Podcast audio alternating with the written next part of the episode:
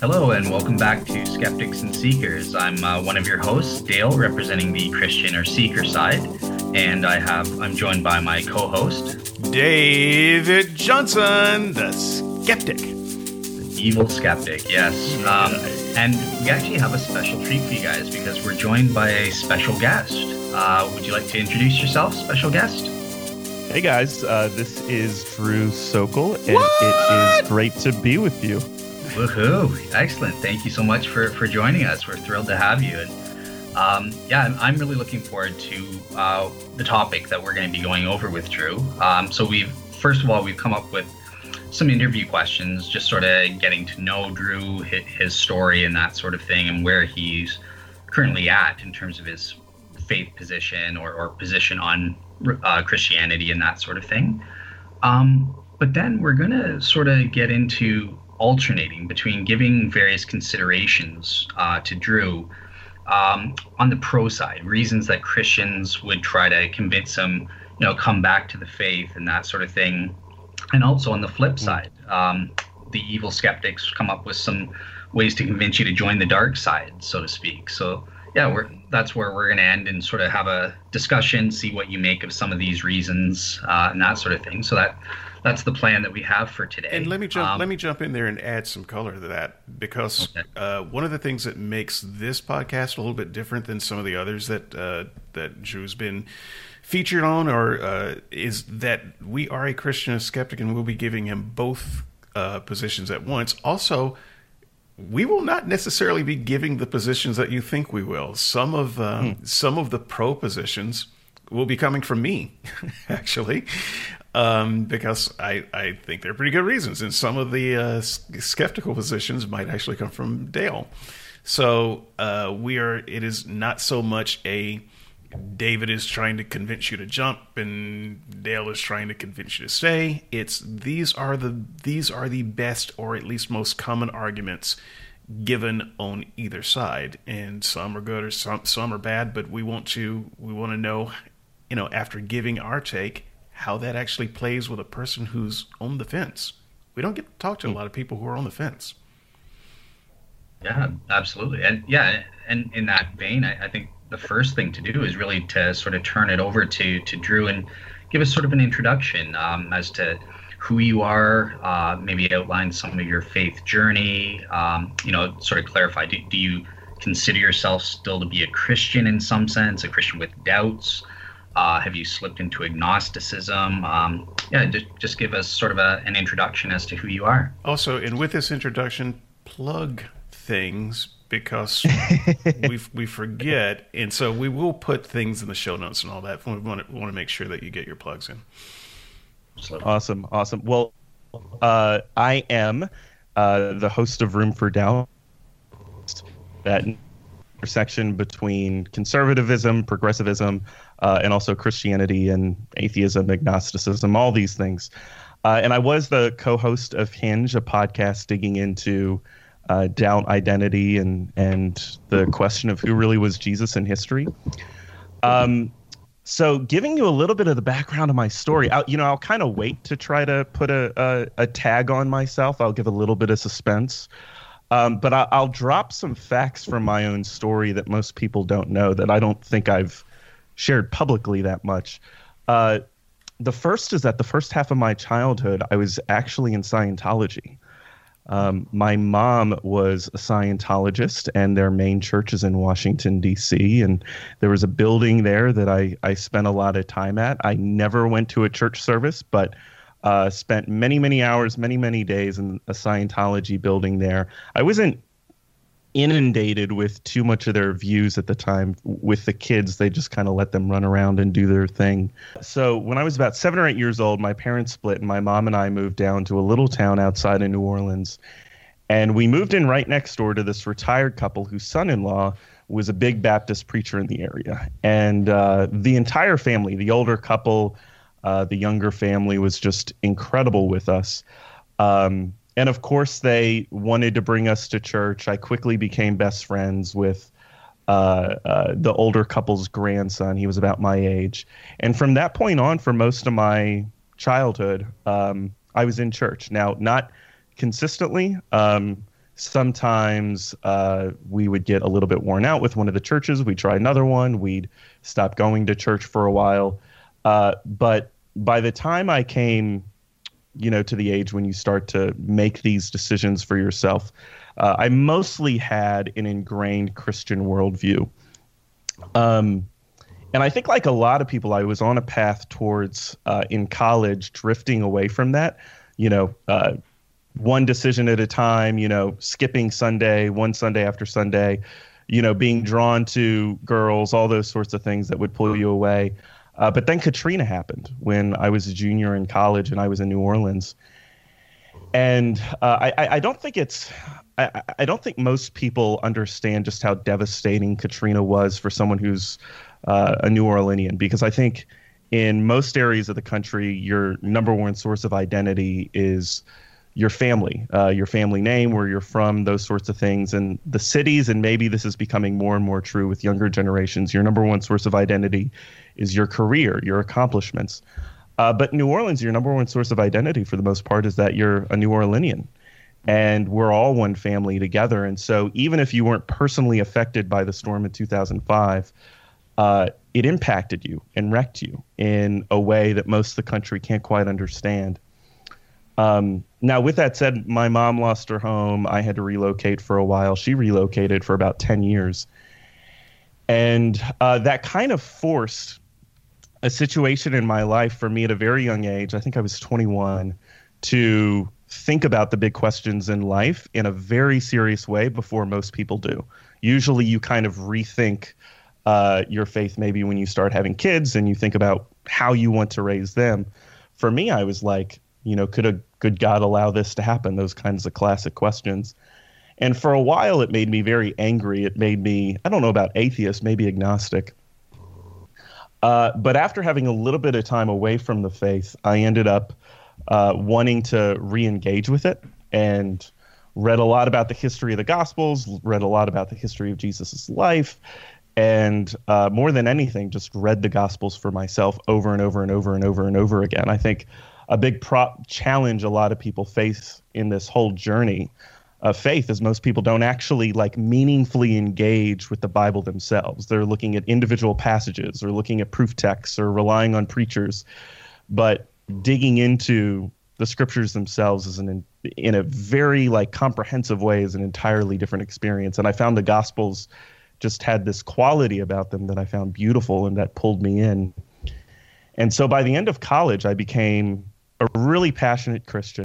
For me, I've been very fortunate in my adult life that uh, I have been mostly exposed to the more compelling versions of Christian community. So, one of the things uh, that really drew me in when I was going through this process at the end of college uh, uh was I was volunteering for Habitat for Humanity in the Upper Ninth Ward on Saturdays. And the vast majority of people that came either within New Orleans or from outside New Orleans that were coming to help and rebuild the city, um, they were Christians. And so it wasn't just like, you know, being a Christian is about voting conservative and holding to these beliefs and having a tight fist. It was the the Christianity I was being exposed to was other oriented. It was giving. It was sacrificing. Um, it was also around that time very related to where I was and what had happened in my city that I I think, learned a better, more accurate version of what the Bible actually teaches about, you know, quote unquote end times, about eschatology. Um, you know, when you read Revelation 21, when you read First Thessalonians 4, you get this image of this holy city coming down and making new the world that we're in. That the story of the Bible is God created the world, He made it good. It's fallen, He loves it, and He wants to restore it, uh, not just kind of destroy it and whisk us off somewhere else. Uh, and given that I was in a city that had just been destroyed, this uh, promise of a God coming down and restoring the city that I loved. And New Orleans is a bad rap, but man, it's it's always going to be my favorite city. Um, the diversity, the richness, the joy. Uh, people interact across socioeconomic strata and racial differences in ways that I haven't seen in other cities. Um, it, it, just appealed to my heart. And so I ended up leaving college, very passionate. Uh, I was fortunate. I moved to New York and I got immediately plugged into a church called Redeemer, which a, a lot of people may be familiar with the name Tim Keller. He had the book Reason for God and is a multiple time New York Times bestseller. it was his church.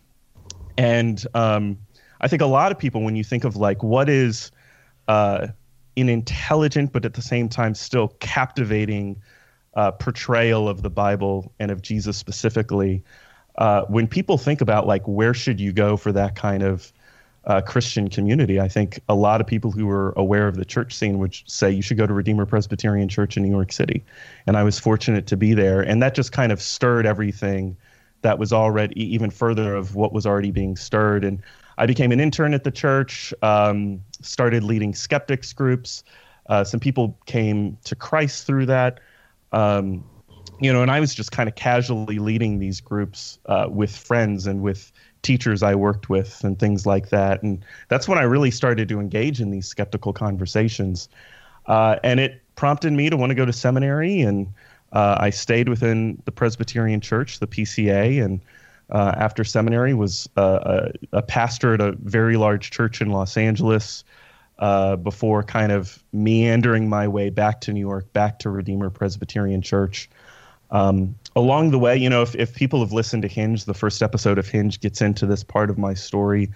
Uh, I was on uh, stage. We had three services every Sunday at a big high school auditorium, and uh, I was preaching all three services that day in 2014. And I was preaching a sermon on truth. And, you know, as we kind of wrestle with these questions uh, of, you know, what can I really rely on in my life? What actually is true? What what can I build my life on that's uh, promising but dependable and, and strongly rooted. Uh, and I was as, as I was making the turn in my sermon in that first sermon that day with the bright lights on me, facing maybe 800 people in the room at that time. Uh, as I was making the turn in this in the sermon to say, well, Jesus is the ultimate source of truth. Jesus is the answer that you're looking for. I felt this wave of doubt uh, come on me, like you know, I'm not sure that I believe this anymore. And here I am. I have all these people looking for their weekly encouragement, something that can send them out of the room with confidence. And part of your job as a pastor is you're you're literally like a dispenser of confidence. You know, you see someone who's struggling with cancer and you go visit with them. A big part of what you need to do is uh, share your own confidence that there's a good God whose hand they're in. Uh, and you look at them and you look them in the eye and say, uh, you know, God is your keeper. He's keeping everything that's happening and unfolding in your life, even this. And in this moment, I was looking at all these people preaching about the truth of Jesus, not believing it myself. I kept my composure, but I immediately went off stage when the sermon was over and not only cried, like wept, but I went to the bathroom and threw up. Um, and I ended up pressing through the, you know, the other sermons that day, but kind of had this crazy existential crisis throughout the day behind the scenes. Uh, and that prompted me to take a six month break from ministry. And I kind of, and that's actually uh, when I really built a relationship with Corey, who was my co host on Hinge. Uh, I wanted to have conversation partners from all kinds of different sides, and Corey was a great, thoughtful atheist guy, very uh, likable atheist guys, because I know most of you guys are all jerks. Um, obviously, a joke for anyone listening to this who doesn't know me. Actually, I am a jerk, so you, uh, I, I, wasn't offended at all. Well, there we go. We'll get along. Um, yeah, sorry. But, uh, you say. so I, I kind of repeated, but to a greater depth, the process that I went through in college of really wrestling with what I believed uh, because I think there was some disillusionment that happened to me when I was in seminary that maybe we can come back to later in the podcast that had been stirring within me for years. And I, I hadn't really been praying actively in my personal life. I think there were a lot of signs that pointed to this kind of thing happening for me, but that I wasn't allowing myself to really be aware of or to think about. Uh, but I ended up kind of diving back into what I really believed, researching things at greater depth, ended up coming out of it with at least what I thought was greater confidence and conviction. And it was it wasn't long after that that I ended up moving briefly to Philadelphia and then to New York back to Redeemer and went on as a pastor there. Um, and was kind of a similar setting. You know, it was a big church preaching to a lot of people. Um, And uh, this is where my story gets uh, even more personal. Um, when I, I had taken a bit of a break from ministry to start kind of figuring out this idea for Hinge that Corey and I had. Uh, and then when I went back, I just felt uneasy about it from the beginning. Um, I was uh, really, really well received by the congregation in terms of my preaching abilities and how the church wanted to support me with whatever you know future churches I would want to start and uh, the money and the people that they would put behind me to to pursue whatever it is basically that I'd want to do in terms of planning a church. Um, but I just felt uneasy the whole time, and uh, I had been married for a couple of years, and it was, um, uh, it's always hard to talk about this publicly because you want to be sensitive, but it just wasn't a healthy dynamic. It wasn't a healthy relationship, and uh, I started talking at some point uh, very directly with leadership in the church that uh, it was a very fraught marriage. And eventually I was getting to the point that I was considering divorce. And this is a church that I'd respected for a decade for their intellectual honesty and intellectual rigor.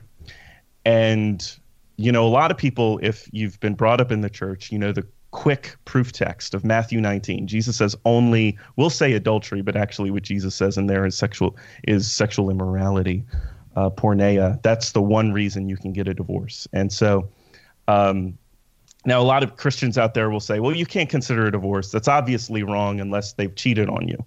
Uh, you know, but more intelligent and more studied voices will will say, no, there's a lot more nuance in the Bible than that. And Jesus often spoke in stark terms to make point you know like hey you should your love for me should look like or your your your love for your mother and brother should look like hate compared to your love for me uh, and if you dig into uh, I believe it's Exodus 24, Deuteronomy 21. You just see, and even some of the things Paul says in First Corinthians, you just see a lot more nuance on that topic. And yet, despite all that, my consideration was so quickly dismissed. As in, like, I was dealing with people I had long relationships with uh, who still wanted my good, but they were so thoroughly convinced before they knew anything about w- what was happening in my own life that, of course, divorces, of course, you can't do that. Uh, and obviously, you would lose uh, uh, uh your ordination and would have to leave the ministry. And so, I'm not trying to overemphasize that point, but I, I was already in a situation where I was, for the second time, really doubting that I wanted to be in this thing and then I had that kind of piled up on top of it, uh, where I was feeling like I was trapped in a situation that was unhealthy, and it just brought me to a point where it kind of made it easy, even though it was going to make my life tumultuous for a while, which it still is, because I would say in the last nine months I've left um, my career uh, that I spent a decade building. I've left.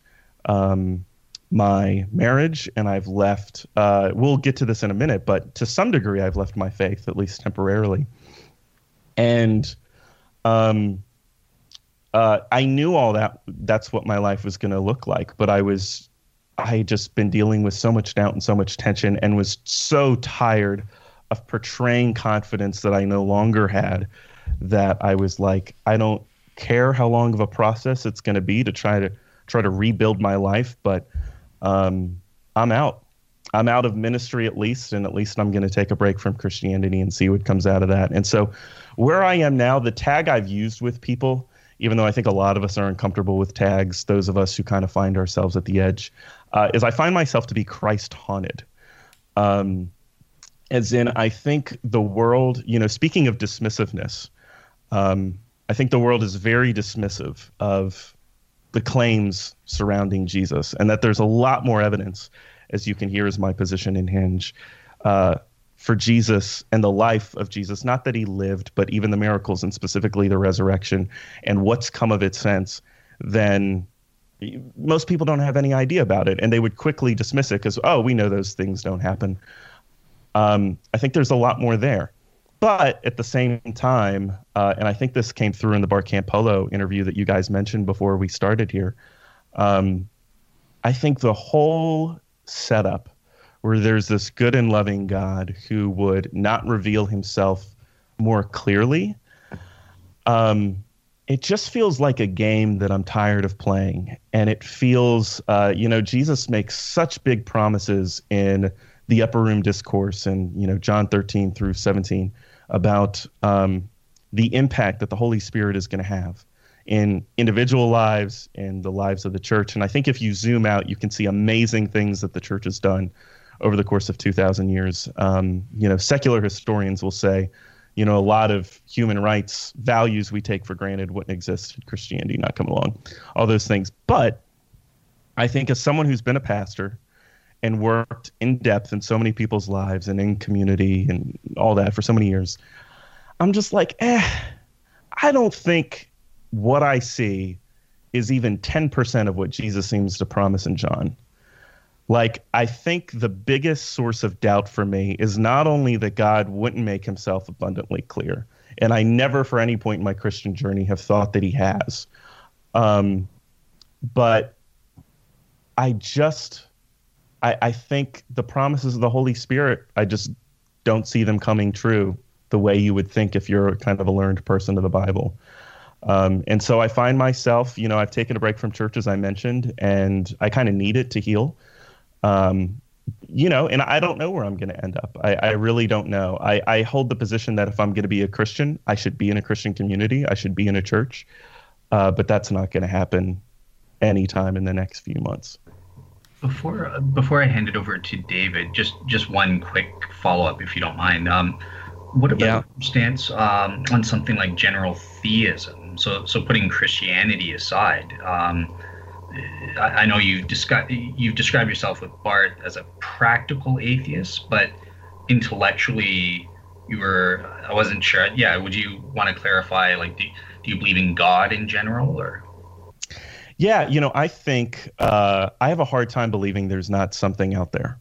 Um, I uh, there's an I think it's the second episode of Room for Doubt. I just get on the mic and I talk. There's no interview. It's just me hogging the mic uh, and talk about a lot of things I come I've just read about in science over the years that and not just from Christian sources because sometimes that gets construed the wrong way, um, but just things in science that it's just like oh my goodness like how are we here you know like you know in apologetic circles we often talk about um, you know all the values that had to be uh, just the right fine tuned to the specific degree and just the right way for us to be here at all in the universe but um, yeah, you know, there are a principle. lot of yeah, there are a lot of things that had to be come together in just the right way at the planetary level, at the cellular level, in human evolution for us to be here at all. Um, so many things that baffle science, uh, scientists.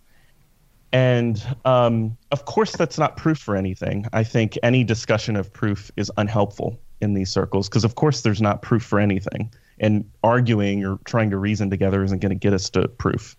Um, but it just, for me, when you combine that even just with our consciousness, I'm like, there's got to be something out there.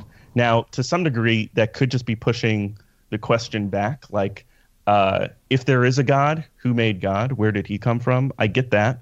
But at the same time, things seem to be designed for us in such a peculiar and odd way that I have a hard time believing there's not something out there. That said, if I believe that maybe there's this God who's distant or I don't know what the hell he's doing, that's not going to impact my life. I'm not that's not going to change my life in any way, I don't think from just being an atheist. Uh, but I don't I don't I actually don't see myself intellectually ever coming to atheism or considering atheism. I I, I would just be agnostic. Okay. All right, cool. David, do you have anything? Um you know, I, I looking at the interview questions, and there really isn't anything you haven't covered except maybe the very last. I probably gave you way more than no, you bargained. Actually, no, actually, you asked me to tell my story. Yeah. actually, so much. Yeah, it's it's great, and you, you did cover the, the questions that we had here. Um, but I, I'm wondering. So I, I still, in my mind, see you as a person on the fence. Now you may be on the fence with you know one leg more over on one side than the other right now, but you're not a person who has decided, okay, I'm I'm all the way this or I'm all the way that. Um, so my question would be, what would it take to tip you? Uh, permanently uh, or at least decisively on one side or the other. Mm. I um I I think it might take a personal experience. Um, you know, in my own podcast, the person I've really enjoyed talking with is someone named Drew Marshall, and that's you know he he's very clear. He wants a tangible personal experience. I think that's true for me. I think you know a lot of people, like probably a lot of people who listen to your podcast, listen to Unbelievable with Justin Brierley, and it's a big you know Justin knows his intellectual stuff as well as anyone, but also a central part to his story is, uh, you know, he he had I think as a teenager had like a very tangible encounter, and uh, I've never had anything like that. I've had weird things happen in my life that's like, ooh, this kind of seems like someone's guiding my life, but um, I think I would need that, or you know, the most straightforward answer I can give, I think. A more sustainable reason to want it to be true. Um, and what I mean by that is, I think at the end of the day, I think this came through for uh, in my year of intense discussion with Corey. Uh, you know, the every argument you try to build, it's built on premises, of course, and those premises I find to just at the end of the day, no matter how you want to put it, it's based on feeling you know, we come up with these premises on the Christian side, on the atheist side, that are really, to me, I find to be driven by feeling. And I'm in a season of my life right now where, I, and I think this came through when I shared my story, that I have some unsettledness and even maybe some bitterness and pain that I'm dealing with with regard to the church. And so that sent me into a season of my life for really the first time where I'm like, I don't care if it's true. Maybe I don't want it to be true. Um, maybe I don't want this God to be real. But um, I don't think that feeling is going to sustain. And I think as I come out of this season of my life, uh, I think it. I think we're shaped by our relationships. And you know, let's say I end up married to someone who's a Christian, and the way she lives her life is beautiful, and um, and I end up in this Christian community, and they're just serving uh, and fighting for social justice in a really compelling way. Obviously, none of those things make for a good argument for its truth, but I think those kinds of things deeply impact us. And I think it would probably put me in an emotional state where I would more buy into things again. Whereas right now, I'm kind of reeling from it. But the same thing would be true if you married a humanist who was also highly involved in things that you cared about. Is that is that not true? Totally, absolutely. Yeah. Okay, so with that, I think that we should um, dive into the second part of this. I want to say, Drew, there was so much of what you said that made me want to jump in and either agree or um, or, or make a comment, but I, am just going to leave it there for the moment. Mm. There may be. Um, no, I'm not. Okay, I couldn't do it. Um, th- I almost got out. Did I mention I'm a jerk? Um, so the uh, the part about um, you know there must be some meaning or purpose. I've I've heard you say things like this, and I hear I hear this type of argument on Unbelievable and other shows when when Christians are kind of waxing poetic about uh, some of the underlying uh, things that push them in that direction. And what I hear is existential angst. I hear hmm. there must be something because I feel very uncomfortable if there isn't. Uh, we must have a purpose because if we don't, that makes me feel queasy. Um, that's that's kind of what I hear. And uh, as far as how the universe came about, you know, someone must have planned this out even that is not a terribly compelling argument when you think about it, because it really depends on the type of being that planned it out. I mean, you have to ask why a being would create a universe. Well, maybe they need a universe to survive. It's their sustenance. The cow in the field uh, might have an existential moment, wondering why he is there. Uh, or she is there in such an idyllic place. Uh, she does not know about dinner. Uh, that's why she's there. She's not there for any noble purpose from her perspective. Very noble purpose uh, from the farmer's perspective. Uh, the pawn on the chessboard, you know, might wonder why it's there. Well, actually, I'm going to push you in the way uh, of this knight because I need to make some space here for my other people. So it it's not extremely compelling that there might be something that pl- put us here and planned us out. That's that's not enough information uh, to to be a compelling reason to follow one path or another. Yeah, I would definitely agree. It's not a compelling enough reason to to follow one specific f- path.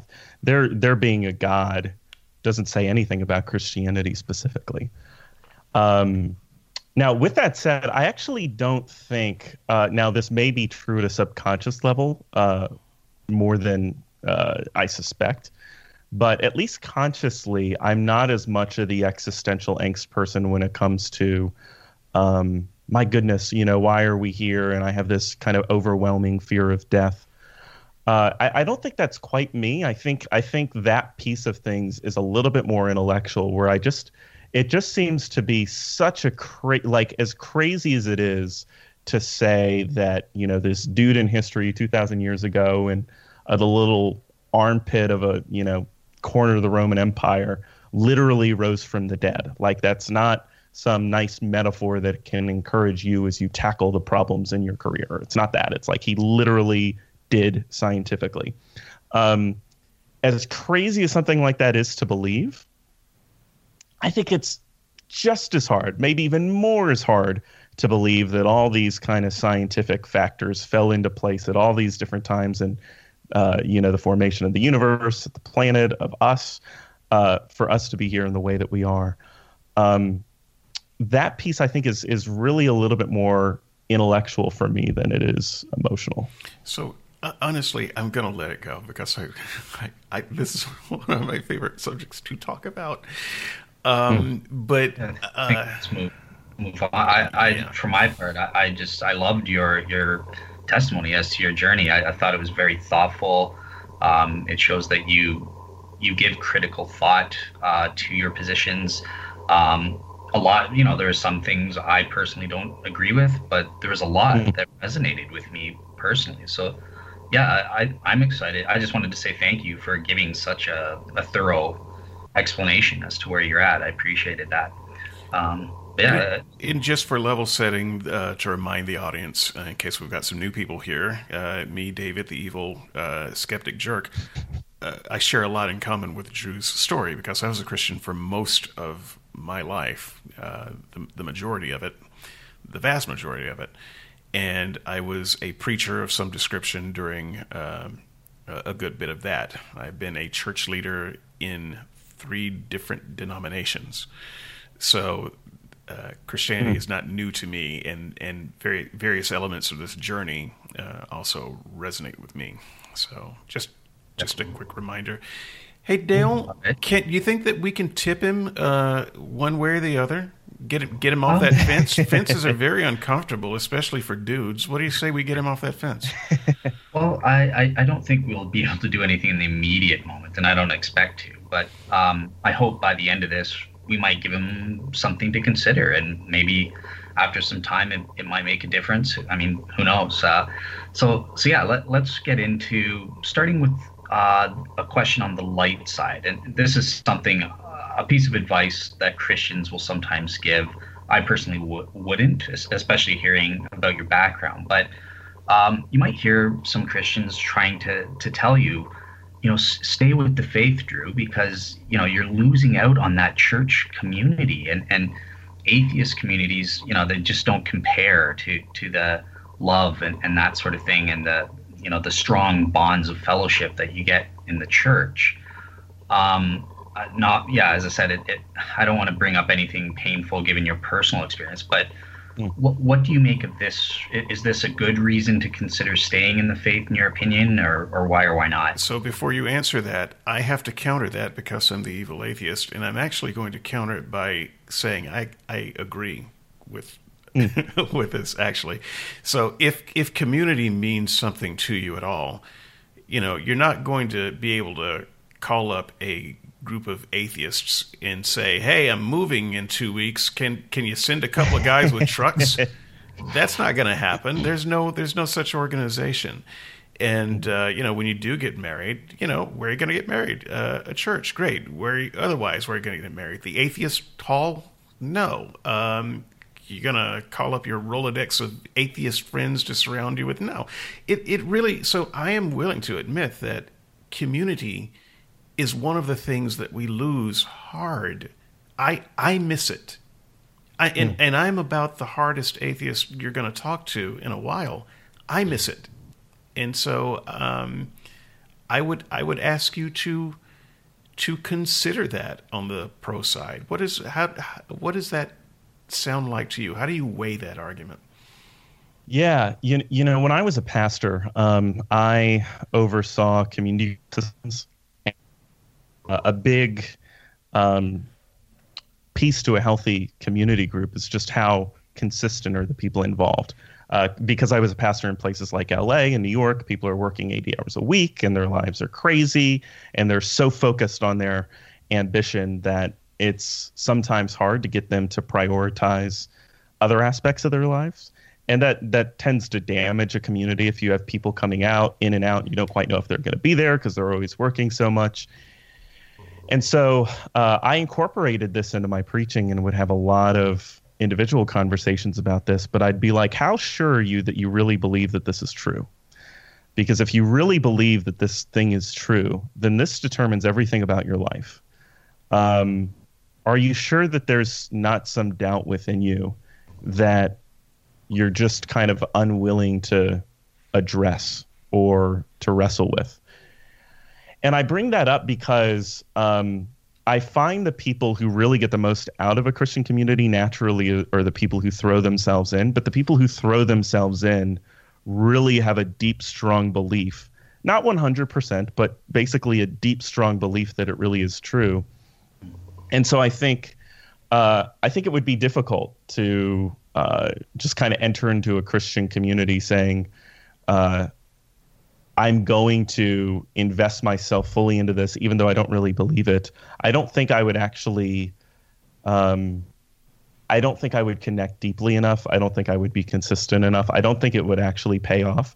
But I definitely uh, agree that, um, you know, going into a season of my life where, you know, for the first time in a long time, I don't have that Christian community. And obviously, I had it in spades by being a pastor. You just you don't have enough time for all the people that you could spend time with who are a great hang and you'd have a blast with. Um, and now going into a situation where I don't have that, I definitely miss it deeply. But I, I not only miss having that natural community, and there is something to be said for, you know, I think a lot of people now, we have a lot of one off relationships. Like, here's someone I'm friends with that I get beer or coffee with. Here's someone I'm friends with that I get beer or coffee with. Here's someone over there. Here's some but fewer of us, especially because our lives are more transient, fewer of us have a circle that we can say really belong. Not only do I know all these people, but they know each other. And Ron over here, you know, pulls out an aspect of James that I wouldn't see otherwise. Uh, it, there's this feeling of belonging that it can create.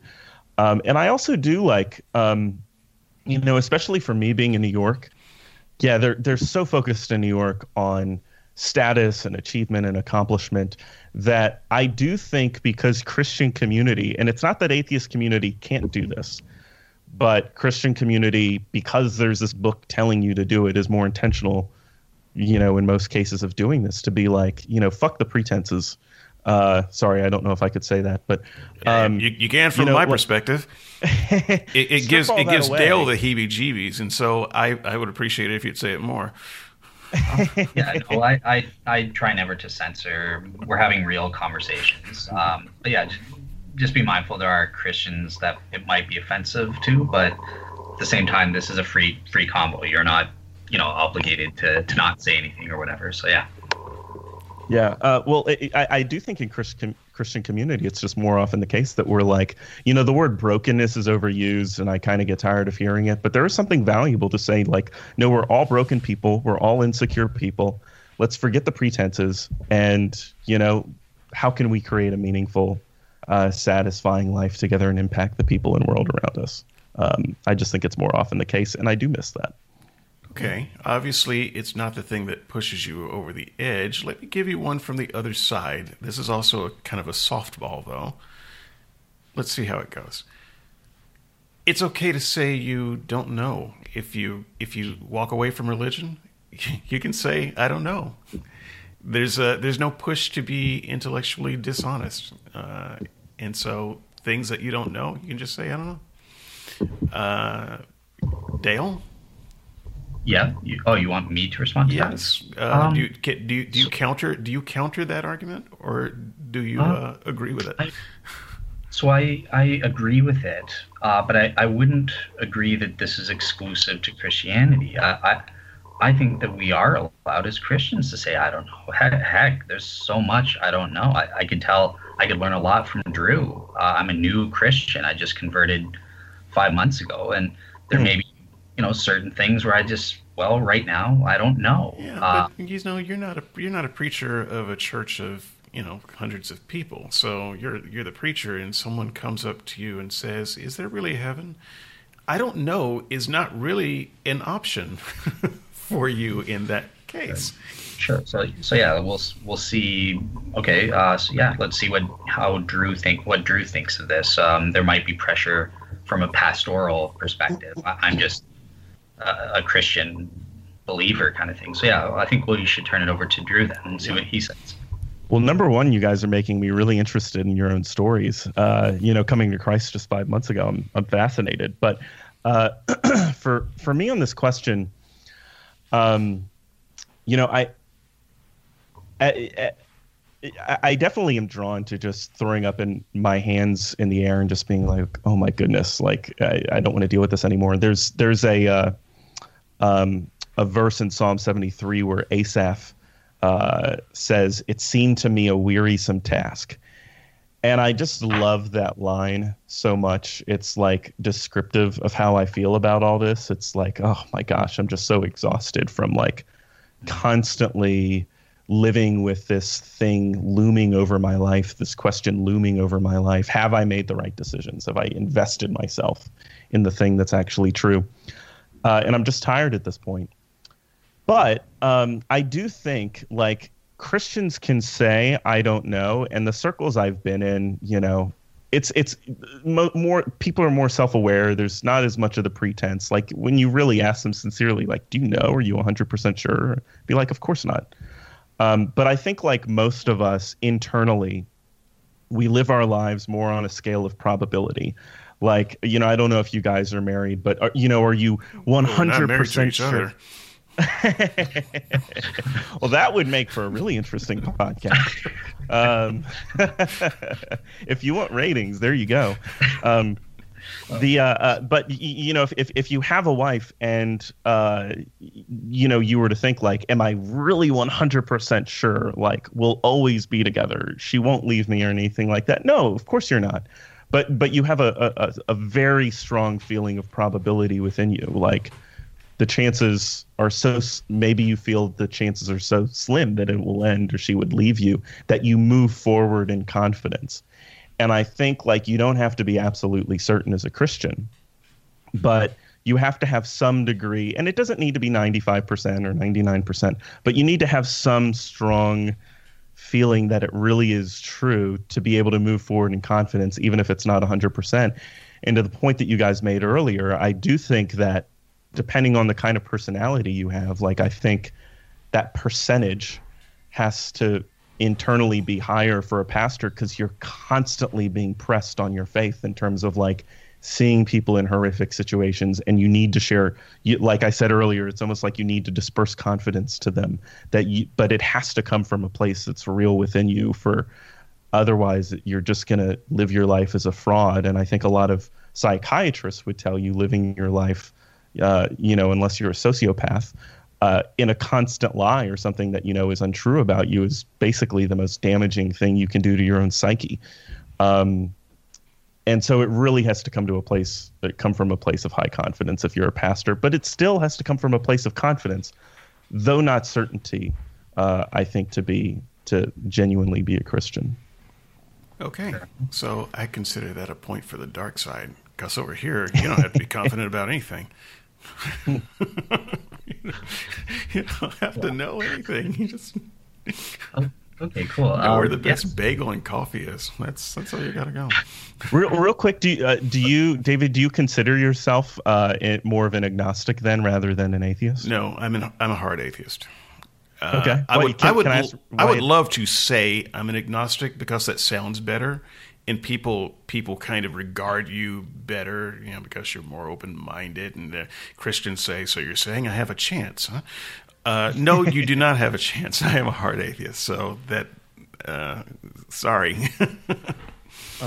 interesting. Real, real, what's what's like? Uh, I know listeners will have already heard this, but real quick, like, what would you say is like the main reason why for you? Yeah, um, I don't. I don't believe it. I mean, that's I. I don't. I'm not even entirely sure that a person needs a reason. So obviously, I could I could talk for three hours on the the subject. But I'll just say the thing that's less common that people uh, don't hear a lot. You don't actually need a reason to not believe something. And hard atheism, as hard as harsh as it sounds, is simply that I don't believe it. Uh, huh. You've you've given you've told me this story, and you've asked me to live my life by it, and I said uh, no. I've considered it, and I don't believe it. I don't actually have to provide you with a reason why I don't believe it. In fact, I don't even know that we have to provide ourselves a reason that we don't believe it because I don't believe that we can choose in a libertarian way what we do and don't believe. We can choose what we want to believe.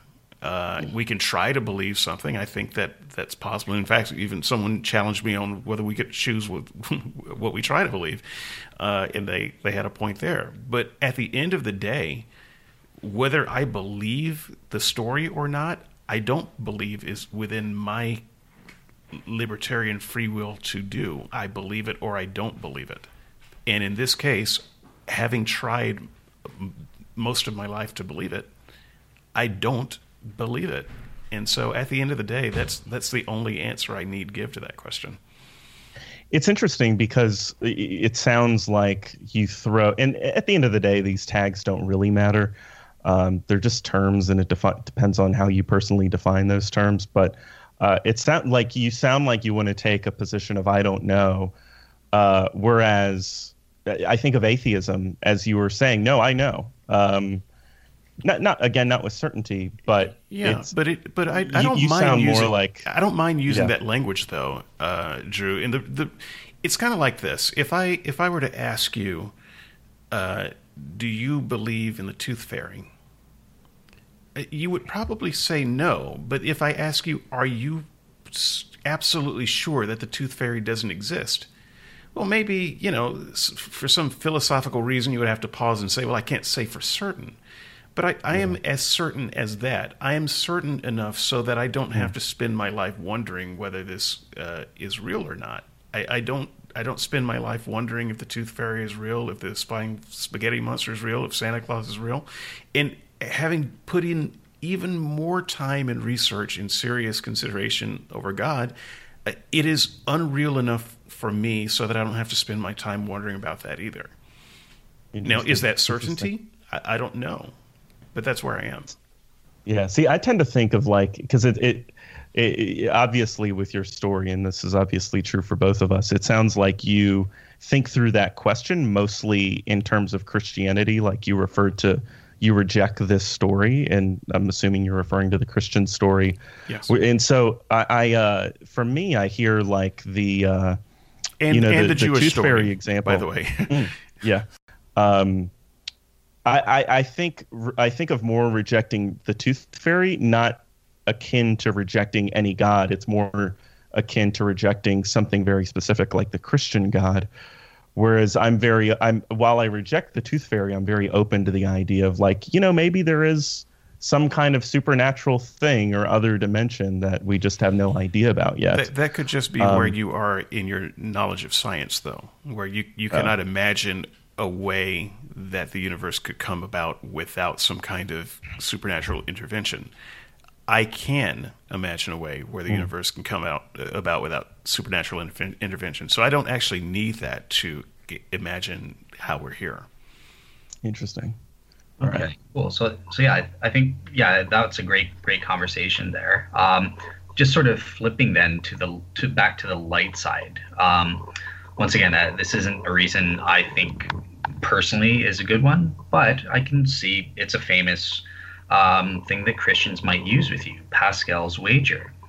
Um, what what do you make of um, if somebody came with you with Pascal's wager? I mean, my goodness, you're risking eternal damnation. Um, you know, it's it's obviously worth the cost to stay in the faith, and you know, if you if turns out you're wrong, okay, whatever, uh, you, you, you're maggot food.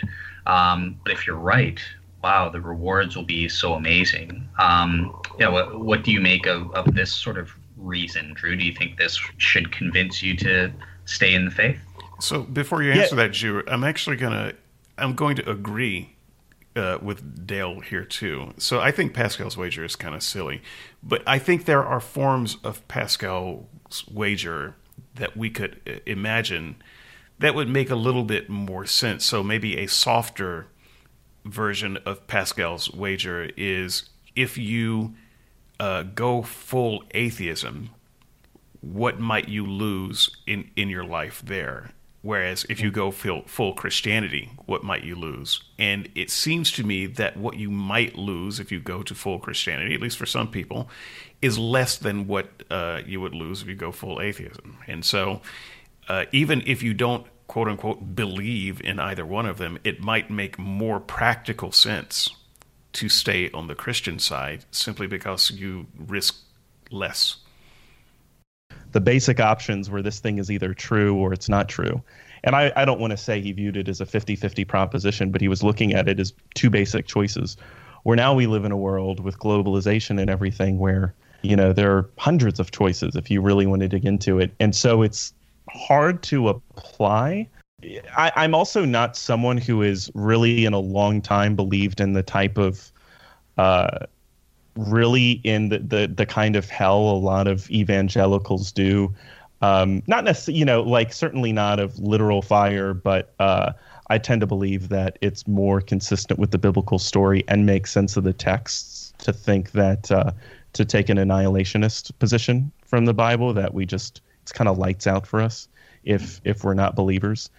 Um, so I also don't really have the fear of hell that you know some people who may follow Pascal's wager have. So that plays into it too. But more than anything, it's it's it's hard to it's hard to change your own actions because at the end of the day, Christianity is not about what you state. It's about how you live your life. It's like you know, any psychologist will tell you your actions reveal to you what you actually believe, not what you consciously think. Like if you're reading your Bible regularly and praying, that will tell you do you really believe it. And if you're not, I you know I would ask, are you sure you really believe it? Because um, if you're saying this is the most important thing in your life, then you're actually and the truth of the universe, then if you really believe it, it's going to come through in your actions. Um, and I don't quite mean it that starkly, but you know, for the sake of time, I'll leave it at that. Okay, um, let's let's try one from the dark side. Um, I'm, I'm actually, it's actually strange to call this from the dark side because I'm going to talk about morality. I would say that if you went uh, to the atheist side of the fence, morality actually clarifies. It's it's it's muddier on the Christian side, and so as an unbeliever, when you do good for a person, you are doing good for goodness sake.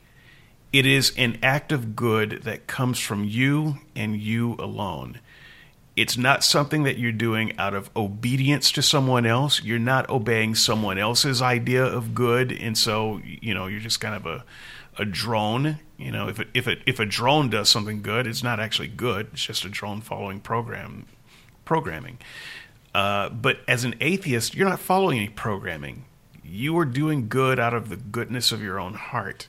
And I think that that actually makes you a better person, a more moral person, because you're actually making moral decisions. Uh, so, yeah, I think that on the atheist side of things, morality is is clarified, whereas it's rather muddy on the Christian side of the fence. Dale, can you counter that? So I do think um, on atheism there are no necessary moral truths. Um, there are no necessary moral principles or uh, duties. And yes, I'm, I'm using the word necessary instead of objective uh, purposefully because I, I, think that's what's important to me, at least when I think of morality. In, in order to be a quote unquote good person, um, we need to be consistent with a, a necessary moral standard. Um, so yeah, that that's sort of my my take. That's what's important to me. And atheism, I don't think can get you that. It doesn't matter. Uh, it, the only thing that matters is the good that you do is honest to goodness, goodness, and it's it's not compelled goodness because you think that you're supposed to be following some standard. Well, that's what I just said, right? That's the necessary part. It, it you got to know that what you're doing is necessarily good and therefore you want to do it. But yeah, let, let's let's see how Drew comes back on this. Yeah, the uh, so my my hinge co-host Corey thinks a lot through the morality arguments, and uh, a lot of friends of mine and this is true for me, have been deeply, deeply moved by Mere Christianity by C.S. Lewis. Just yeah. um, in my circles, you know, a lot of us read it in our early 20s and it had an impact on us. And I'd say the first 40% of the book, it's getting into kind of basic terms of morality arguments in just a very compelling way for lay people. Um, and it's never been the thing that's resonated with me, uh, even being a strong Christian. It's fine for us to establish what will we agree upon as what will create the best society. And it's fine to just live forward with that even if there's not some kind of you know divine being looking out for us. But at the same time i don't think it's as simple to put i, I think our motivations are so much more complex than we even realize and way more complex than david i think you just laid it out in terms of like um, if as an atheist you do something that's good, you're doing it for goodness sake. If you're a Christian, you're doing it to get some kind of reward or just because you're supposed to. I think things are a lot more complex than that. Like I think we do um, uh, you know, if you're not a believer, you do a lot of good for a lot of different reasons. Personal satisfaction, uh, you know, which is kind of a complicated motivation, but uh, maybe per, for perception, for um, you feel like you're supposed to uh, you know, to kind of check off the box in your life or on your personal resume that you're a good person. Um, I, I, do think there are other rewards you get from it, even if it's something that doesn't feel as tangible. Mm-hmm. It's an oversimplification to say, um, you know, you just do it out of obedience. Um, I would say the, the thing about Christianity that uh, was was and still is very moving for me. Like when you, uh, I think it's Second Corinthians, it's Second Corinthians eight or nine. I can't remember which one, but Paul is basically urging uh, the people in Corinth to be more generous with their lives and financially. And the thing he says, the motivation he gives, do this just as Christ did this for you. But do this just as Christ did this for you is still kind of manipulative. Uh, how about do this because this is this is a good thing to do for people. Well, I think that's great, but the question is what actually works. Um, I, th- I, think that's great in theory, but I think when you when you really get into it, um, you know, when Nicholas Kristof write the New York Times this every year, Christians give more money. You know, I'm not talking about people who put Christian on the census, but people who live, you know, actively in church and everything. They give more money, they give more time on average. My question is what actually works? And I think the motivation don't do it out of guilt because Christ did this for you. Do this because you've been given to so generously and you see the impact that that has on you. How could you not? Want to see that impact be made on other people as well. Like, where do you get the resources? Where do you get the motivation, the love, the power to actually live your life in that way? Because we can talk about living generously in theory all we want. The question is who's actually putting on their boots and going out and serving the homeless this afternoon. Um, that's, and that's I do think the Christian motivation. Though that's that's more organizational than individual. The church is an organization, gathers you know millions of people a week, uh, and part of the central thing that all churches do is collect money, and some small percentage of that money goes to charities. Atheists don't have that kind of organization, but if you look at it on a more individual level, it's almost universal. Uh, they say um, after church on on Sunday, uh, waitresses hate it when Christians come to the restaurants because they're bad tippers. Uh, atheists, great tippers. Christians, lousy. So you know, yeah, organizationally, churches uh, have uh, institutions uh, in place for giving that that doesn't exist with atheists simply because we don't have those weekly uh, meetings. But I don't think that says anything about the condition of the heart. It might, though, as you say, speak to just sheer practicality. Yeah, I think. Well, I think the organizational aspect definitely plays a role, but as I find it to be more than that too. As you know, and obviously you've been in Christian communities quite a bit too. But as someone who's been deeply rooted in Christian and secular communities, I do think it has an. I have found it to have an individual impact as well. Yeah, if we if we um, cut you off, it's only because you've cut out on our side, and so we're we're just filling in that uh, air. So we're not we're not actually trying to be rude. well, rudeness I, comes naturally to some of us, but we're not. That's not what we're doing. well, I, the the other thing I want to go to is it's not just what's happening on the individual level. And one thing I alluded to when I was going through my story is a lot of the values that we take for granted now, they have their roots in Christianity and uh, like a lot of these things that we take for granted with human rights and all that, it wouldn't even exist had Christianity not come onto the scene 2,000 years ago. Yes, I've I've heard the argument many times that we get uh, our community values from from Christianity. You know, the best values in the world come from Christianity, that that actually that's uh, just say after this follow up question, we'll let Drew respond, and then we'll move on to the next one, just for time. Right. Times. So that that uh, argument doesn't resonate because we had Judaism before Christianity, and it's kind of like saying, yeah, well, those Jews they were awful. Th- thank goodness for Christianity to come along. If Jesus hadn't come along and said, "A new command I give you to love one another," no one would ever love each other. What a novel idea! I think that Christianity, uh, Christians uh, try to claim a bit um, much with that argument. To some to some degree, you can say yes. Well, you know, some some social institutions happened under Christianity's watch, and that's good. I don't want to take that away but I'm not convinced that we wouldn't have had that under some other watch. And we've also had uh, many social harms under Christianity that, you know, it's one of those um, count the hits and ignore the misses. Christians don't like to talk about those, and we've kind of had to overcome Christianity uh, to, to reach certain social goals. So, uh, yes, a- agree in part, but it's, it's not terribly convincing at the end of the day. Well, I would say to piggyback on what you were saying, I don't think it's just an issue of history to say that there are a lot of negatives uh, when it comes to Christianity and morality. I think we're dealing with that in a big way. Like it, I, I don't mind, you know, putting some people on their heels with this comment, but like there will be no fact uh, more uh, shocking to me in my lifetime than that one person considered voting for Trump. That will always continue to be the most shocking fact of my life. Um, no matter what else happens, we could aliens could come down, and I would be more shocked that one person voted for Trump.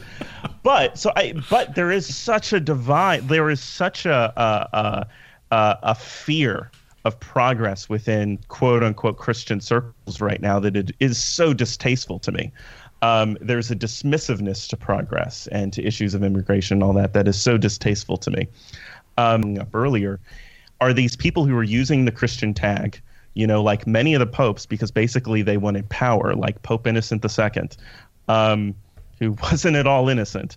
Um, you know, they, they wanted power and they were Christianity was a vehicle for power, or were they actually were they actually like that was the guiding force in their life? And I, I, I would i'm very skeptical of saying those people leading the crusades and all that were actually christian. Um, and, and, I think like a, a, lot of the amazing things that happen, especially in early Christian history, and I'm going to that because that's before there was a real institution church. Uh, you know, there are these plagues that would break out, and you get quotes from Roman Empire saying like, all our people are leaving the city, but the Christians are the ones flooding in at the risk of their own lives to try to take care of the sick and the dying. Um, I think I, I do find, and I, this isn't just a Christian argument. I'd say read Luc Ferry, who's not a Christian, read Rodney Stark, who's not a Christian, uh, and they'll say this. It was women and the poor who and that's before there was a real institutional church and they were like turning values on their head. And you know i've read a lot of ancient history because i've been very interested in this question. You know there's a I, I believe it's a chinese emperor that was very focused on social justice long before jesus came onto the scene. You know there there's an egyptian emperor pharaoh. You, you can find these individual figures but they're very rare in history uh, and even a lot of the quotes that we attribute to Buddha, who definitely came before Jesus, those quotes don't actually come until after the life of Jesus. And so we don't actually know that those quotes came from Buddha himself. Um, and so I do think there's something to the, the, historical case of, of the values that Christianity has stirred in the world. Okay, we'll uh, we'll hand it over to Dale. We've passed the hour mark here. Just uh, putting in a time check there so that we we all know where we are. Uh, and and also just so you know, I am not happy leaving it there. But I am not. I am. I am. I, I know how hard that self control is. Yeah, I, I, I, I understand that. awesome. Save me All from right. myself, Dale. Okay, so so let's go back to the light side, you know, the the good side of things. um, but yeah, um, so I'm gonna I'm gonna skip one here because um, I think it's sort of been covered. Um, this will be the last one that I give that is not my own personal advice, um, and then afterwards I'll I'll give you what you asked. I'll give you you know how I came to faith and my sort of journey and and my best advice, and you, you could take that and, and see if anything would be helpful for you, but yeah, just before we get to that, here, here's another common thing that Christians might recommend. And they might say, look, all of us uh, go through doubts or periods of doubting and that sort of thing. But just because you're going through that doesn't mean you have to leave the faith. Um, stay within the fold. Um, it, it's almost like a, a, fake it till you make it um, type thing. You know, like if you just stay in the fold, eventually it'll it'll your doubts will work themselves out. Um, what do you what do you make of that that type of argument? Yeah, well, you know, even C.S. Lewis said that like uh, in, in ten times that he reads the Bible, nine times he's doing it for the one. You know that like nine times he doesn't feel anything, it doesn't give him anything, but one out of ten times it will stir him and move him in a sense. And I think I think that principle applies to a lot of the Christian experience. I do think it is natural to us. Um, and I think this applies to marriage, frankly. At, at the end of the day, in marriage, it's not just about how you feel. At the end of the day, love is an action. But the the overall, despite our changing moods and feelings and emotions, your over sense of belief is strong enough that that you continue moving forward. But I think for me, you know, I, I said that that moment on stage came for me in 2014. So we're talking almost five years ago. And there was a long period of internal disillusionment that I think was building before that. So for me, this isn't just a season of doubt. Okay. Look, I'm I'm going to skip most of mine on this list to to close off with this one. Actually, I'm going to cheat and throw two in. so, uh, the first one you don't actually have to comment on Dale if you don't want to, but I'm just I'm just going to say uh, I think if you if you choose uh, to be an unbeliever, an unapologetic unbeliever, if it's it's probably because there just wasn't enough evidence. There there was there was enough reasonable doubt in there so that you couldn't play the, the faith game. And if there ever becomes enough evidence, you can always go back so there's there's mm. a path forward. So there's there you're really not losing anything. And if you if you die and then you do end up uh, in front of God, he says, "Well, why didn't you believe?" You can just be honest. I'm I'm sorry. I tried. There wasn't enough evidence. I I I follow the evidence, and and you can feel good about your time in hell, in in torture, because you don't. I mean, you really don't have anything to regret um, at that point you were you were true to yourself. But if at any some point before that he he gives you more evidence then you then you have it. You haven't lost anything. You haven't been a bad person. But the the argument that I really want to end with uh, for my portion is, you know that there's no such thing as magic. I mean, just stop it. Um, so I know that you you can quote miracle stories and uh, you know present me with books, some of which I haven't read, and studies and research and so forth. Oh, these these uh, ten claims of miracles over here, you can't disprove that. You know what? Miracle stories don't do it for me, and I suspect they don't do it for you. Uh, I don't need stories about miracles. I need a miracle. And that's a very different thing. Mm. So don't tell me the story about how God gave some person a miracle and it restored their faith. Because if God gave that person a miracle and has restored their faith, he could have given me a miracle to restore my faith. Screw that guy. So he clearly has his favorites. He has chosen who he wants to give miracles and who he wants to uh, withhold them from. If God has, if, if this is a world full of magic, give me a miracle. Don't give me another story of miracles. And I would say that you, mm. Drew, uh, as my as my harshest, most jerky self, you know there ain't no such thing. This is this is um, Samuel Clemens saying that uh, uh, faith is believing in what every damn fool knows ain't true. So that said, um, if if the Christian story does promise some type of magic, it needs to be firsthand not stories of it. I deeply agree with an aspect of what you said and deeply disagree with an aspect of what you said. Um, I I'll start with what I disagree on. I don't just clearly believe that you know things. I'll define supernatural as something that exists outside of what we currently know about science or deemed to be true about science. I'll define something supernatural or a miracle as something outside of you know the current guardrails of science. I'll say. Um, I don't know that those things don't happen. I think my human experience and exposure is such a blip on the radar. It's a tiny, tiny grain of sand in, in terms of what all is actually out there. I have a lot of s- stories from people that I deeply, deeply trust and um, you know, and then some of them will be two degrees of separation, and that means something to me. And for whatever reason, I don't know if I said this in Hinge, but um, for whatever reason, a lot of the stories I know from uh, people I do have strong relationships with and that I respect and trust, they're from missionaries who have lived in other countries.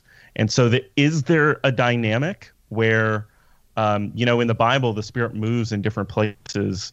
in, in different ways at different times. Could there be a similar dynamic now where maybe those things don't really happen much in the States, but they're happening in Africa or in South America? Uh, I don't know, maybe, uh, but I won't necessarily jump on the train and say, you know, come on, stop it. Cool. Sure. Um, no, uh, so I, I get that. But once again, if your if your miracle is two degrees of separation, if that's the closest I can get to a miracle, uh, a friend of a friend says that this thing happened, or even a friend says that this thing happened, if that's the closest I can get to a miracle, it's not close enough for me. Mm, yeah. Uh, I, I, think the challenge for me is most of the ones that are from direct friends are not as crazy of the stories. Um, uh, now, with there's there's a story that I won't get into now at the beginning of the eighth episode of Hinge that's more personal to me you know, there's been some not quite miraculous stuff, but odd stuff in my personal life. Um, now, coincidences happen all the time. The biggest coincidence would be no coincidences happening. Um, but I've still had odd stuff happen in my life that caused me to raise an eyebrow. Uh, I um, completely agree. And I would say this is the number one reason why I've had doubt and why I've taken a step back is I think the idea that some people would get more revelation and others wouldn't, and that God wouldn't make himself abundantly clear, to me, that goes back to a word I used earlier. It feels like a game. Like, what is this? What are you doing? Why would you do it this way? This is like we're so inundated with this story uh, and these conversations about faith, which, by the way, faith in the Bible means trust in a God who has already completely revealed himself. Faith in the Bible is not making up something that doesn't exist. That's a definition we've applied to that word. Yeah. Um, the uh, uh, if if I were to see him at the end of my life, I wouldn't be so worried about defending myself. I'd be so damn curious. Why would you do things this way? This is so odd, and it is not loving. It is frustrating as hell. What is this? Um, the current notion of faith has never been attractive to me. Pretend it's pretending is all it is, um, and I I just it's it's a game that I really despise right now, despite all the reasons I've named out this episode and are very true emotionally and and, and consciously for me that I, I, do feel there are great reasons to believe. The overarching reason for me is what you said of action. Some people get more evidence and others don't. I don't like that. I'm I'm not game for that. So I'm going to give the last uh, the last effort question to uh, to Dale, and I am going to say thank you so much for uh, your participation in playing along uh, in this game show from hell. Um, perhaps Dale did I will. Win? If if it's a game show, did I win? Well, we'll see. we'll, we'll see. We'll see if you're still on the fence after Dale's final question. Take it away. Sure. So, so in the first place, it, it's not not necessarily a question, although I, I am interested to see what you make of it. But so this is going to be my actual advice. This is this is what Dale thinks as a Christian that might be helpful based on my circumstances. So shockingly, in the first place, based on everything I've heard, my advice is I think what you're doing is exactly the right thing. I, I think it is good for you to have left the faith. I, I applaud you for having the intellectual integrity uh, and strength of will um, to do that. Uh, but yet at the same time, you're still a, a real seeker, what I call a real seeker. You're, you're open to truth. You, you haven't cut yourself off uh, in the same way I think David has from even considering uh, that, well, Christianity could be true. Just, just because I've left the faith doesn't mean that there's nothing to it. I, I think there might be something to it, so I'm willing to engage with people like Mike Licona or come on Skeptics and Seekers and continue in the dialogue and r- remain open to, you know, maybe someday I'll, I'll learn it is true or, or mm. I'll be pushed, you know, to say, oh, it's false or something. Obviously, as a Christian, um, I think that God will reveal the truth. I believe Christianity is true. Um, as long as you remain true to what you think is true and remain an open seeker. So that that's my advice. Um, and it's, it's rooted in my own story. So I know you're interested in my conversion story because I just recently converted. Um, so I, in terms of me, I, I grew up uh, a Christian, uh, Protestant Christian, um, all the way. You know, I had and during my teens, I started having minor doubts, but nothing that would push me to consider even consider that it was possible that Christianity might be false. Uh, it wasn't until I had graduated university that I started encountering things that actually made me question my goodness, I, I might actually be wrong uh, and Christianity is false. Um, I, do you want to hear like what the the triggering event was? I don't know if you care about that or, um, but yeah, basically what what I was yeah, having. Yeah, I'd love to hear that. All right, cool. Yeah, so I, I was having. Um, obviously, I was familiar with sort of Christian apologetics, or evidence for the resurrection, or um, I think I was trying to make an argument from prophecies at, at, one point with some friends who are, you know, hardcore skeptics and that sort of thing, and they just they they weren't getting it. They didn't get the nuance, as you said, about, about the historical criteria for for establishing the historical facts related to the resurrection and that sort of thing. They were just dismissing it, and they were saying, "Yeah, but you can't have sex unless you're married," or uh, you know, oh yeah, I've got to waste Sundays going to church. And I, I just, I was getting frustrated with them because I, I thought it was so stupid. Like, why are you dismissing these these good arguments that are I'm presenting that prove, quote unquote, prove Christianity is true, and you're raising petty uh, complaints and stuff like that. Um, and I, you know, I, I remember getting frustrated with them, and they just turned to me and they're like, "Yeah, but but Dale, think of it. You're you're doing that. These are important factors for us,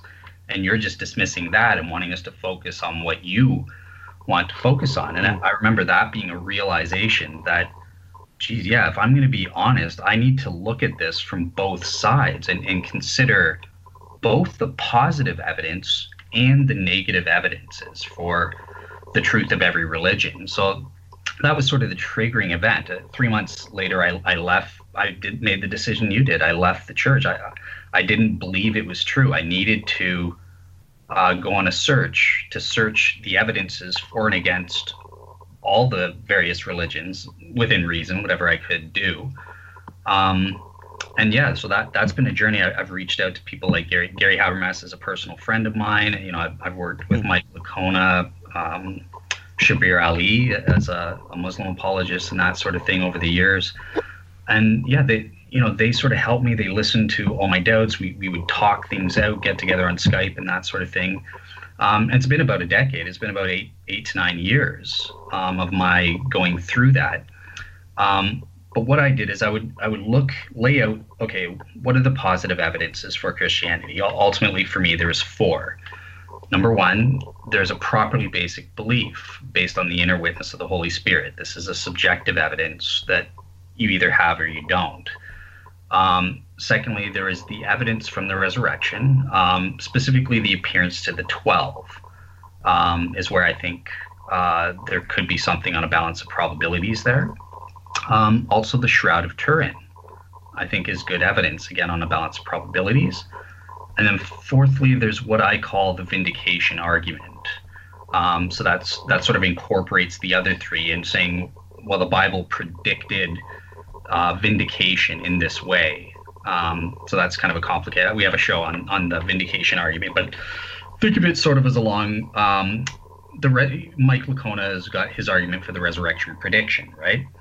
um, if we could prove the resurrection happened and prove that Jesus predicted it, we get double warrant out of that one miracle. It's not just that the resurrection miracle happened, but also there's the second quote unquote miracle that uh, Jesus predicted it as well. That shows divine involvement in the prediction. So those those were my four reasons, and those outweighed the negative evidences, which which I start. I had 95 percent degree of warrant, I believed that Christianity was false based on the negative evidences, such, such as the one that you you mentioned. Like, why, why is, you know, you could say, well, why isn't the Holy Spirit operating the way the Bible says? Or, or you know, why is there this error in the Bible? That Those are sort of negative evidences that would factor into that. So, yeah, I, I plugged them into Bayes' theorem and got an overall probability of 53.14. I know that sounds really weird.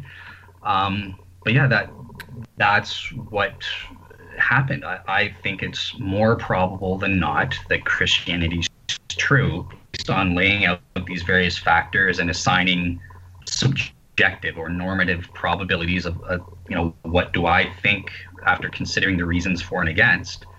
And that's where I came out to. So, um, yeah, that that might be my advice. Maybe it'll help you to kind of lay it out um, and and just assign.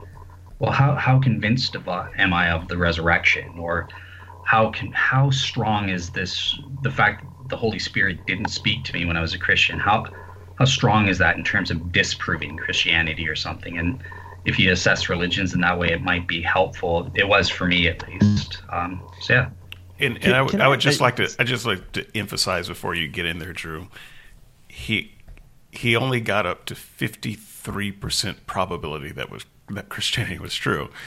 So I, his his probability is a little bit higher than that now. I I think he said it's like somewhere in the mid sixties now, but yeah, yeah, yeah. So, but in order for him to declare himself a believer, in factoring everything in using some form of Bayes, it's 53% that it was true. And for, for my part, that wouldn't have been enough. Yeah, well, it, it does have me very curious, and I appreciate you sharing that story, and I obviously appreciate the thoughtfulness uh, through which you, you you went through it. I, I am curious if, let's say, it came out to forty-seven point one four percent. What would you have done if that would have been the case? Yeah, so I, I sort of struggle with it because I think um, Richard Swinburne and, and, even David sort of asked me like, what what is the cutoff? So I, I see anything from forty to sixty percent as is what I call the agnostic range. So I think a reasonable person, the, the legal definition, an average person, average intelligence, blah blah blah. Um, I think they could rationally, if say you're 47%, you could rationally bite the bullet and say I'll believe um, or vice versa. If you're 53%, um, I could be rational in saying, well, it's just so close, um, I'm not going to believe.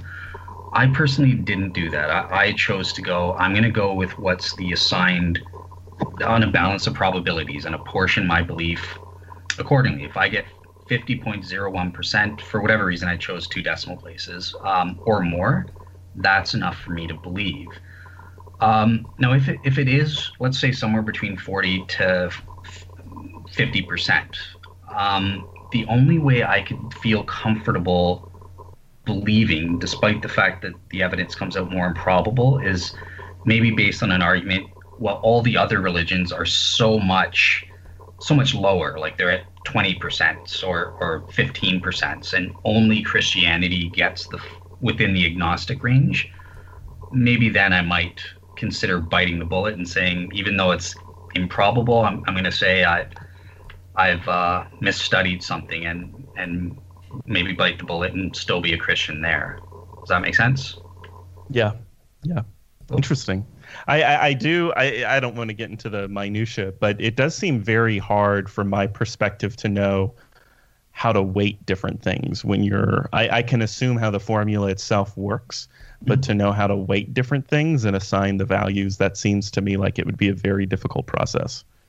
Uh, yeah, believe me, it was, and and that's why I make it clear. These are subject, these are normative or subjective probabilities. Mm-hmm. No way of calculating. You know, what's what's the probability of these things? And uh, you know, Mike Licona, Shabir Ally, they've all taken me to task because of this. But I just use them more as a helpful heuristic tool. You know that this is where I stand, um, and I believe the probability values that I assign can at least be proven, at least for the objective ones, be proven to be within the reasonableness range.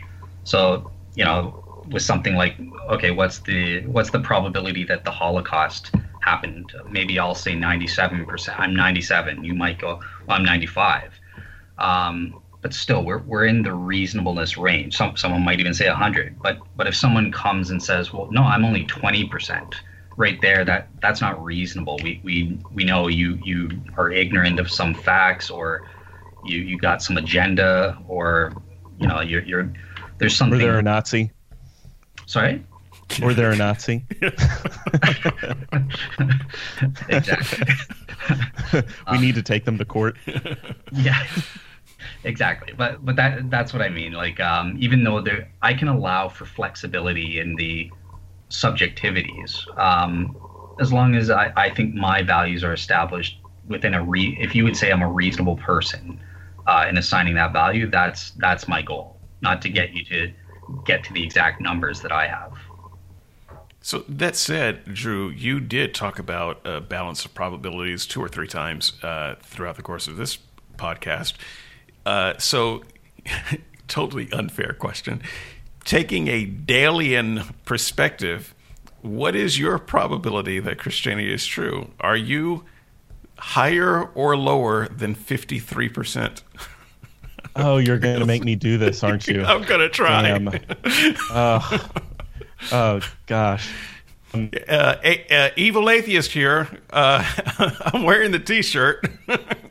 and before you do that, though, j- just out of curiosity, I, I get that this is not a common approach. As I said, I've gotten pushback on it from Mike Licona and that sort of thing. But when, when I've explained the way I'm using it, they said, okay, well, it's not my style, but you can do that. And and it did help me to sort of lay out the things and sort of get give me an idea of where I stand on each of the individual elements. Do, do you see anything beneficial in, in the advice at all that you can use, or is it just no, it's not for you? Uh, yeah, well, I, I, I, because I am someone who thinks in terms of probability, I can relate, and I think it's helpful. Uh, at the same time, I think at the end of the day, as I as I mentioned earlier, I think it comes down to some kind of to core feeling. Yeah. Using this formula, it drives. If you're a philosophical thinker, the premises that you buy into. I, I, I think our feelings really drive all of this, and for me, I do. I have in the past made lists of you know reasons to believe and reasons not to believe. Mm. And then for me, it's it's a lot less scientific. I just kind of look at the list and then kind of figure out a range of probability. And I actually am gonna resist giving a number now because I'm not. Uh, I'm I'm hesitant to. I, I think giving a number will put a tag on me that I'm not. Fair enough. Um, I will say this. Um, I'm very Christ haunted. Uh, I would say where I feel right now is probably below 50%, um, but not significantly so. And it is during 47%. Every, yeah. Everyone heard that, right? 47%. Okay. Yeah. Uh, well, thankfully, I'm not like anyone big where this is going to be like a Twitter conversation that Drew Sokol has a I, I don't think too many people are, are going to be that interested in my specific percent, but I still I, I know that I'm not like. Uh, it helps provide. I I, I, I, I kind of need to come to a season experience to kind of give a more uh, honest, maybe normative uh, answer to that question. Whereas right now, I'm not in a typical season of life. That's fine. No, that's cool. I, I just wanted to know where you're, and just to follow up. So, in terms of positive evidences, I think you alluded to the resurrection. Would you say, in isolation, forget about the overall context of is Christianity true or not? Um, are, are there any positive evidences like the resurrection that you personally, in isolation, are like, well, yeah, I think in general the, the evidence is more probable than not for that something is is here that Christianity is true based on this? Uh, hmm. Well, if if if I were to say, I wouldn't have a probability for the resurrection that's higher than Christianity itself being true, because I would pretty quickly just be like, if Jesus rose from the dead, I buy into Christianity. So there's there's some kind of narrative you can come up with where those two don't have to be joined together, but I basically join them together. Um, so if I were to isolate the evidence only on the resurrection, um, it's hard for me to do that because obviously it happens in the context of so many other factors. And again, like a big uh, piece of evidence against Jesus rising from the dead is what I find uh, to be some of the things Jesus said not being true anywhere to the degree that he describes in terms of how he talks about the Holy Spirit and it's very difficult for me to separate those things. Um, I think a lot of the reasons to believe for me, I can't I can't necessarily I'd have to think longer if I thought of them in isolation, which is not generally how I think. Uh, would I say that they're above fifty percent? I, I don't quite know on that, but the general reasons for me to believe are definitely um, the resurrection, the quality itself of the gospels. Uh, they just are other to me compared to other ancient writing. There's something different. Um, the early Christian community, the quality of it, um, certainly um, the teachings and the values that it stirred over the course of history. And even though this is an evidence more of there being something out there, not specifically of Christianity, um, you know, all the, to me, crazy scientific stuff that had to be in place just so for us to be here at all um, and you know human consciousness and those things suggest to me um, something uh, something a bit different. I, I, those are the immediate things that come to mind in terms of positive evidence. Sure. Thank you very much. And we and from me too. Um, it's been a it's been a real pleasure. Um, and an eye opener. I mean, uh, honestly, when you were when you were speaking in your introduction, I had thought to myself, the first thing that I would say when I got on mic was Scientology, huh?